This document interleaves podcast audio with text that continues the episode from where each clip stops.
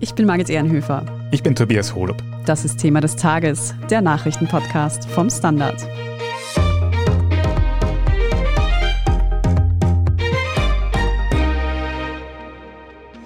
Der Energieversorger Wien Energie hat massive finanzielle Probleme und braucht dringend Unterstützung vom Staat. Das hat das Unternehmen gestern Sonntag dem Finanzminister mitgeteilt.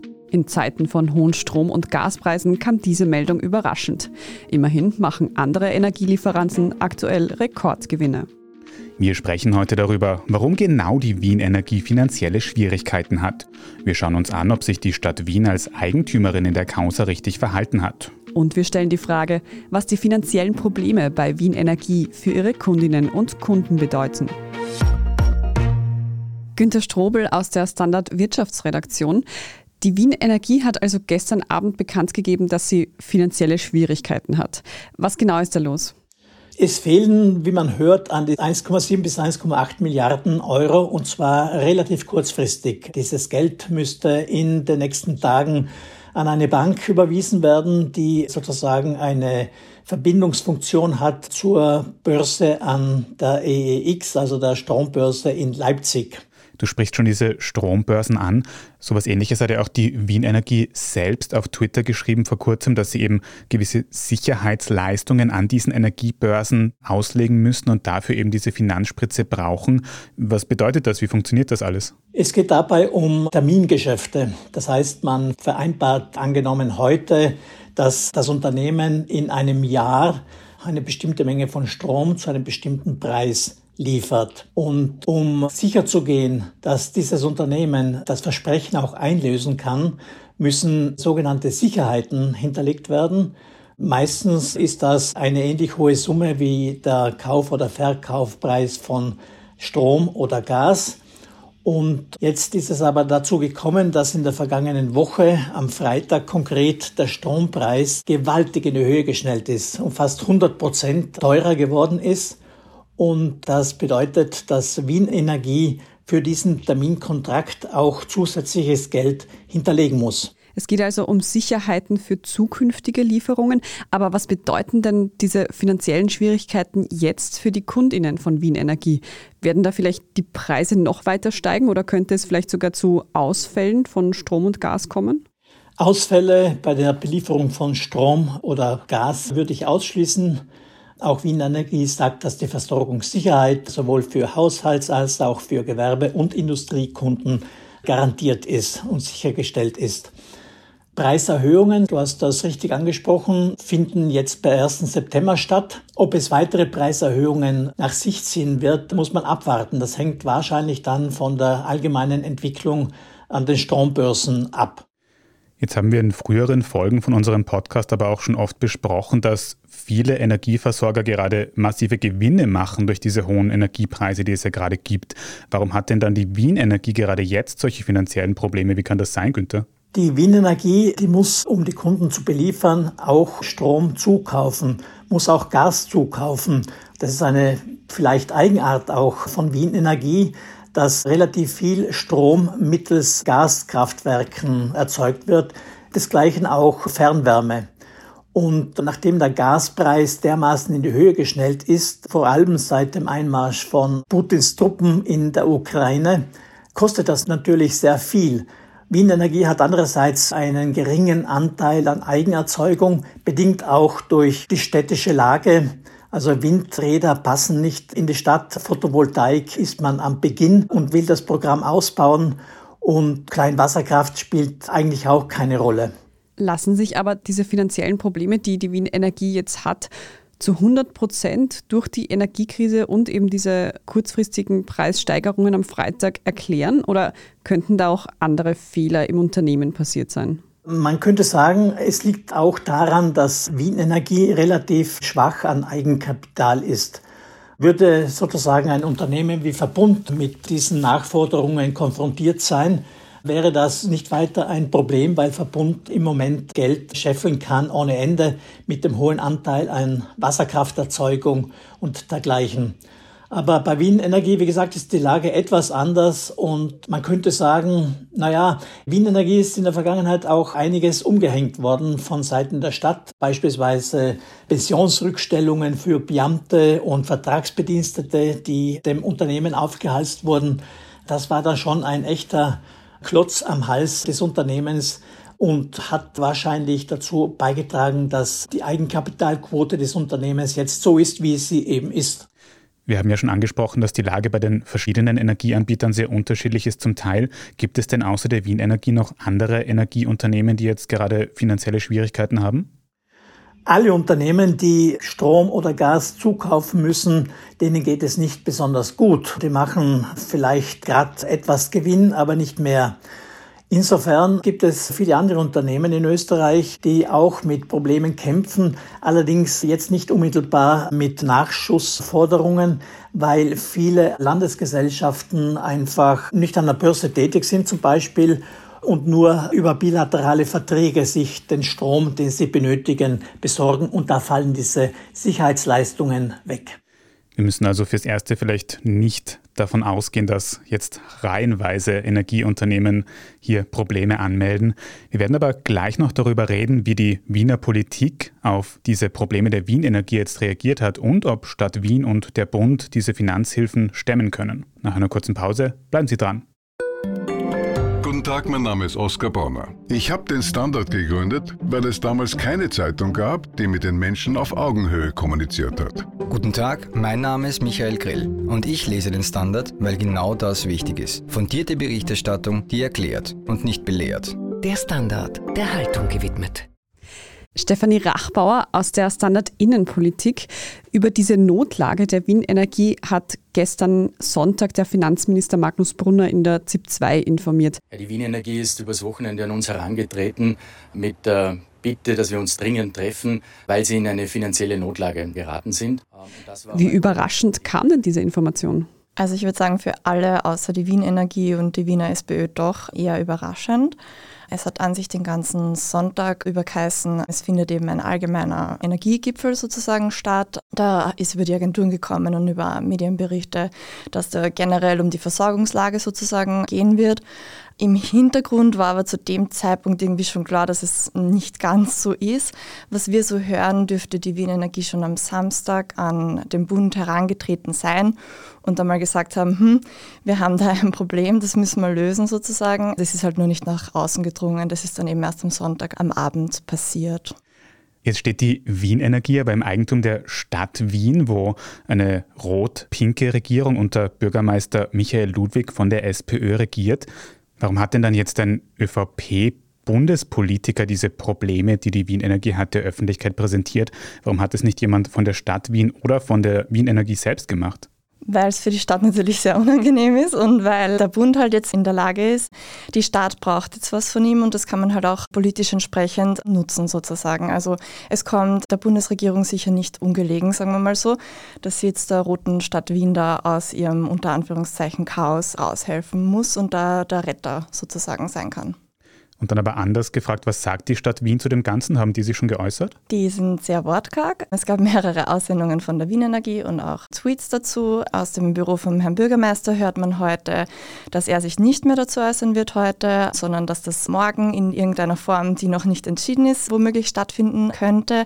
Er hat stattdessen den Finanzstadtrat Peter Hanke vorgeschickt, hat gemeint, der wäre eben heute am Zug und zu diesem Zeitpunkt ist es so, dass da gerade noch die letzten Abstimmungen laufen. Stephanie, jetzt habe ich auch von Vorwürfen gehört, dass die Stadt Wien schon länger der Wien Energie Geld zuschießen soll, aber das irgendwie nicht bekannt war. Was ist denn da dran? Also wir wissen es nicht genau, weil eben von Seiten der Stadt dazu auch so wenig kommuniziert wird. Aber das, was man hört und was man so vernimmt sozusagen, ist, dass das so war, dass eben die Stadt mehrere Garantien für die Wien Energie übernommen hat. Das sollen mehrere Tranchen gewesen sein, die in Summe dann aber auch eine Milliardenhöhe ergeben haben, also schon viel Geld. Möglich war das Ganze, weil das offenbar per Notkompetenz vom Bürgermeister passiert ist und deswegen auch der Gemeinderat und der Stadtsenat nichts davon wussten. Der Koalitionspartner von der SPÖ in Wien, die NEOS, waren aber darüber informiert. Und überhaupt der Wiener Opposition dürfte das nicht gefallen. Haben die sich schon dazu geäußert? Die haben sich heute gleich auf das Thema draufgestürzt. Es gab kurz hintereinander Pressekonferenzen von der ÖVP und auch von den Grünen. Die haben sehr stark kritisiert die Intransparenz bei der Wien Energie, wie sie das nennen, und die fehlenden Kontrollrechte. Das liegt eben daran, die Wien Energie ist ein ausgelagertes Unternehmen der Stadt. Das heißt, dass da parlamentarische Kontrolle für die Opposition sehr schwierig ist, bis nicht möglich sozusagen. Und das ist ein Thema, das vor allem die ÖVP schon seit Jahren kritisiert. Und die Argumentation ist jetzt quasi, jetzt bekommt ihr die Rechnung präsentiert. Und die Grünen haben auch so argumentiert, ja, die Wienerinnen und Wiener müssen jetzt keine Angst haben sozusagen, weil die Bundesregierung hilft eh. Also da ist sozusagen diese Allianz von der Bundesregierung auf der Wiener Ebene ist da heute sehr deutlich geworden. Du deutest es schon an, für die ÖVP ist dieser Fall mehr oder weniger gefundenes Fressen. Jetzt ist es ja so, dass gerade die SPÖ laufend eigentlich die Energiepolitik der Bundesregierung kritisiert. Und nun hat ein Energieunternehmen unter SPÖ-Einfluss massive Probleme.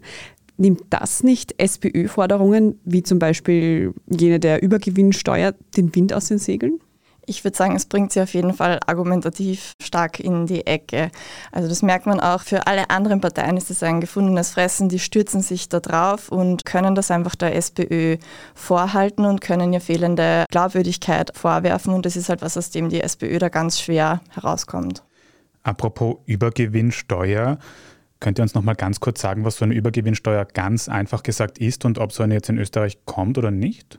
Genau wie es funktionieren soll, weiß man noch nicht. ÖGB und Arbeiterkammer haben zuletzt ein Modell geschnürt, das jetzt diskutiert wird. Und das sollen eben Unternehmen, die über dem Schnitt der vergangenen drei Jahre verdient haben, zur Kasse gebeten werden. Wobei Sätze von 60 bis 90 Prozent im Gespräch sind.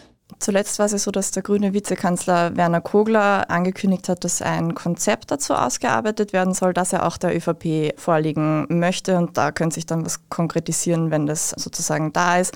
Wobei ja die ursprüngliche Idee, also der erste Vorstoß kam ja von ÖVP-Bundeskanzler Karl Nehammer dazu.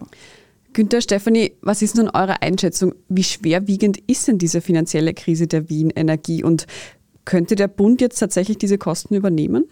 Ja, es wird wohl darauf hinauslaufen, dass das schwarze Finanzministerium versuchen wird, auch das rote Wien mit ins Boot zu holen, dass die auch ihren Beitrag leisten müssen.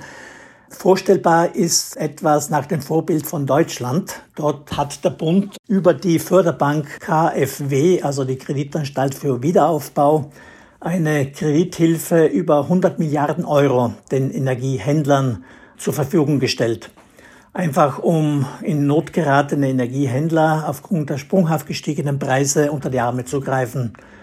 Und ähnliches wird wohl auch die Lösung sein für Österreich, nachdem auch Frankreich und auch die Schweiz ähnliche Schutzschilde aufgebaut haben. Spannend wird, glaube ich, zu welchem Preis sozusagen sich der Bund das auch abkaufen lässt, denke ich mir. Also da gibt es jetzt schon so erste Töne, dass das Land Wien eben auch dazu zahlen muss oder beziehungsweise, dass man in irgendeiner Form strukturell bei der Wien Energie Kritikpunkte ändern muss, wie eben zum Beispiel mehr Transparenz zu schaffen, um dann eben an diese Gelder zu kommen. Ist halt die Frage, wie kurzfristig das möglich sein wird.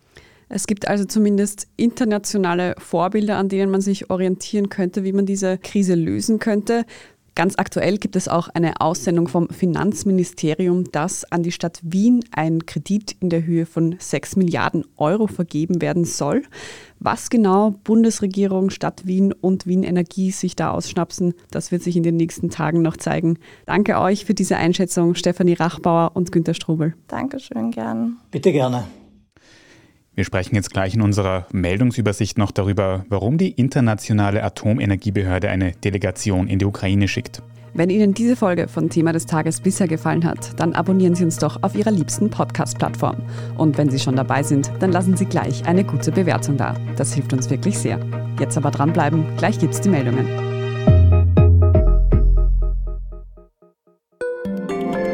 Eine kleine Wohnung im Zentrum, das wär's. Ich will ein richtiges Zuhause für meine Familie. Mein Traum, ein Haus am See. Was auch immer Sie suchen, Sie finden es am besten im Standard. Jetzt Immosuche starten auf Immobilien der Standard.at. Und hier ist, was Sie heute sonst noch wissen müssen. Erstens, die Internationale Atomenergiebehörde IAEA e schickt heute Montag eine Delegation zum umkämpften Atomkraftwerk Saporischia in der Ukraine. Das Kraftwerk wird seit einiger Zeit von russischen Truppen besetzt. Zuletzt gab es dort immer wieder Gefechte und auch Probleme mit der Stromversorgung. Radioaktivität sei bisher aber keine ausgetreten, wie die Fachleute von der IAEA e schon aus der Ferne feststellen konnten. Nun werden sie das Kraftwerk vor Ort inspizieren, vor allem auch deswegen, weil Russland und die Ukraine unterschiedliche Angaben zum genauen Zustand des AKWs machen. Zweitens, die Corona-Regeln für den nahen Schulstart stehen fest. Das hat Bildungsminister Martin Polaschek von der ÖVP mitgeteilt. Demnach wird es in Schulen keine verpflichtende Corona-Testung geben. Auf freiwilliger Basis werden in den ersten zwei Wochen aber Tests zur Verfügung stehen. Auch eine pauschale Maskenpflicht wird es nicht geben, außer für Lehrpersonal oder SchülerInnen, die mit symptomloser Corona-Infektion in die Schule kommen. Denn auch das ist im kommenden Schuljahr vorgesehen.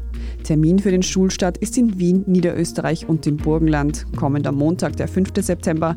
Der Rest Österreichs folgt dann am 12. September.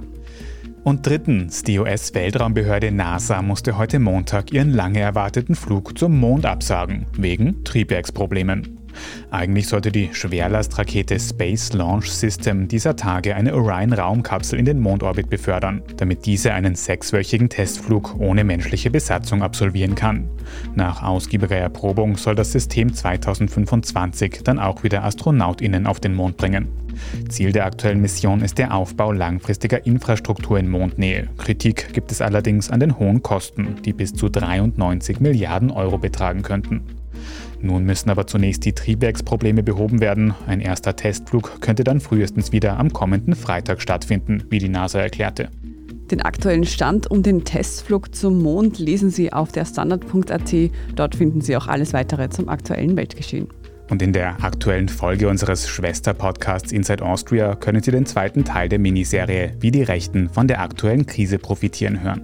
Falls Sie Feedback oder Anmerkungen für uns haben, schicken Sie diese gerne an podcast.derstandard.at. Und wenn Sie unsere journalistische Arbeit unterstützen möchten, dann können Sie das zum Beispiel tun, indem Sie ein Standard-Abo abschließen. Wenn Sie unseren Podcast über Apple Podcasts hören, können Sie dort auch für ein Premium-Abo zahlen. Vielen Dank für jede Unterstützung, das hilft uns wirklich sehr.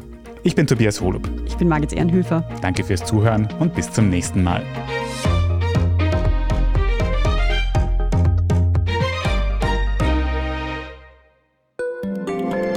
Guten Tag, mein Name ist Oskar Bonner. Ich habe den Standard gegründet, weil es damals einfach keine unabhängige liberale Qualitätszeitung gab. Guten Tag, mein Name ist Anna Haber und ich lese den Standard, weil er genau das noch immer ist. Und das ist heute so wichtig wie damals.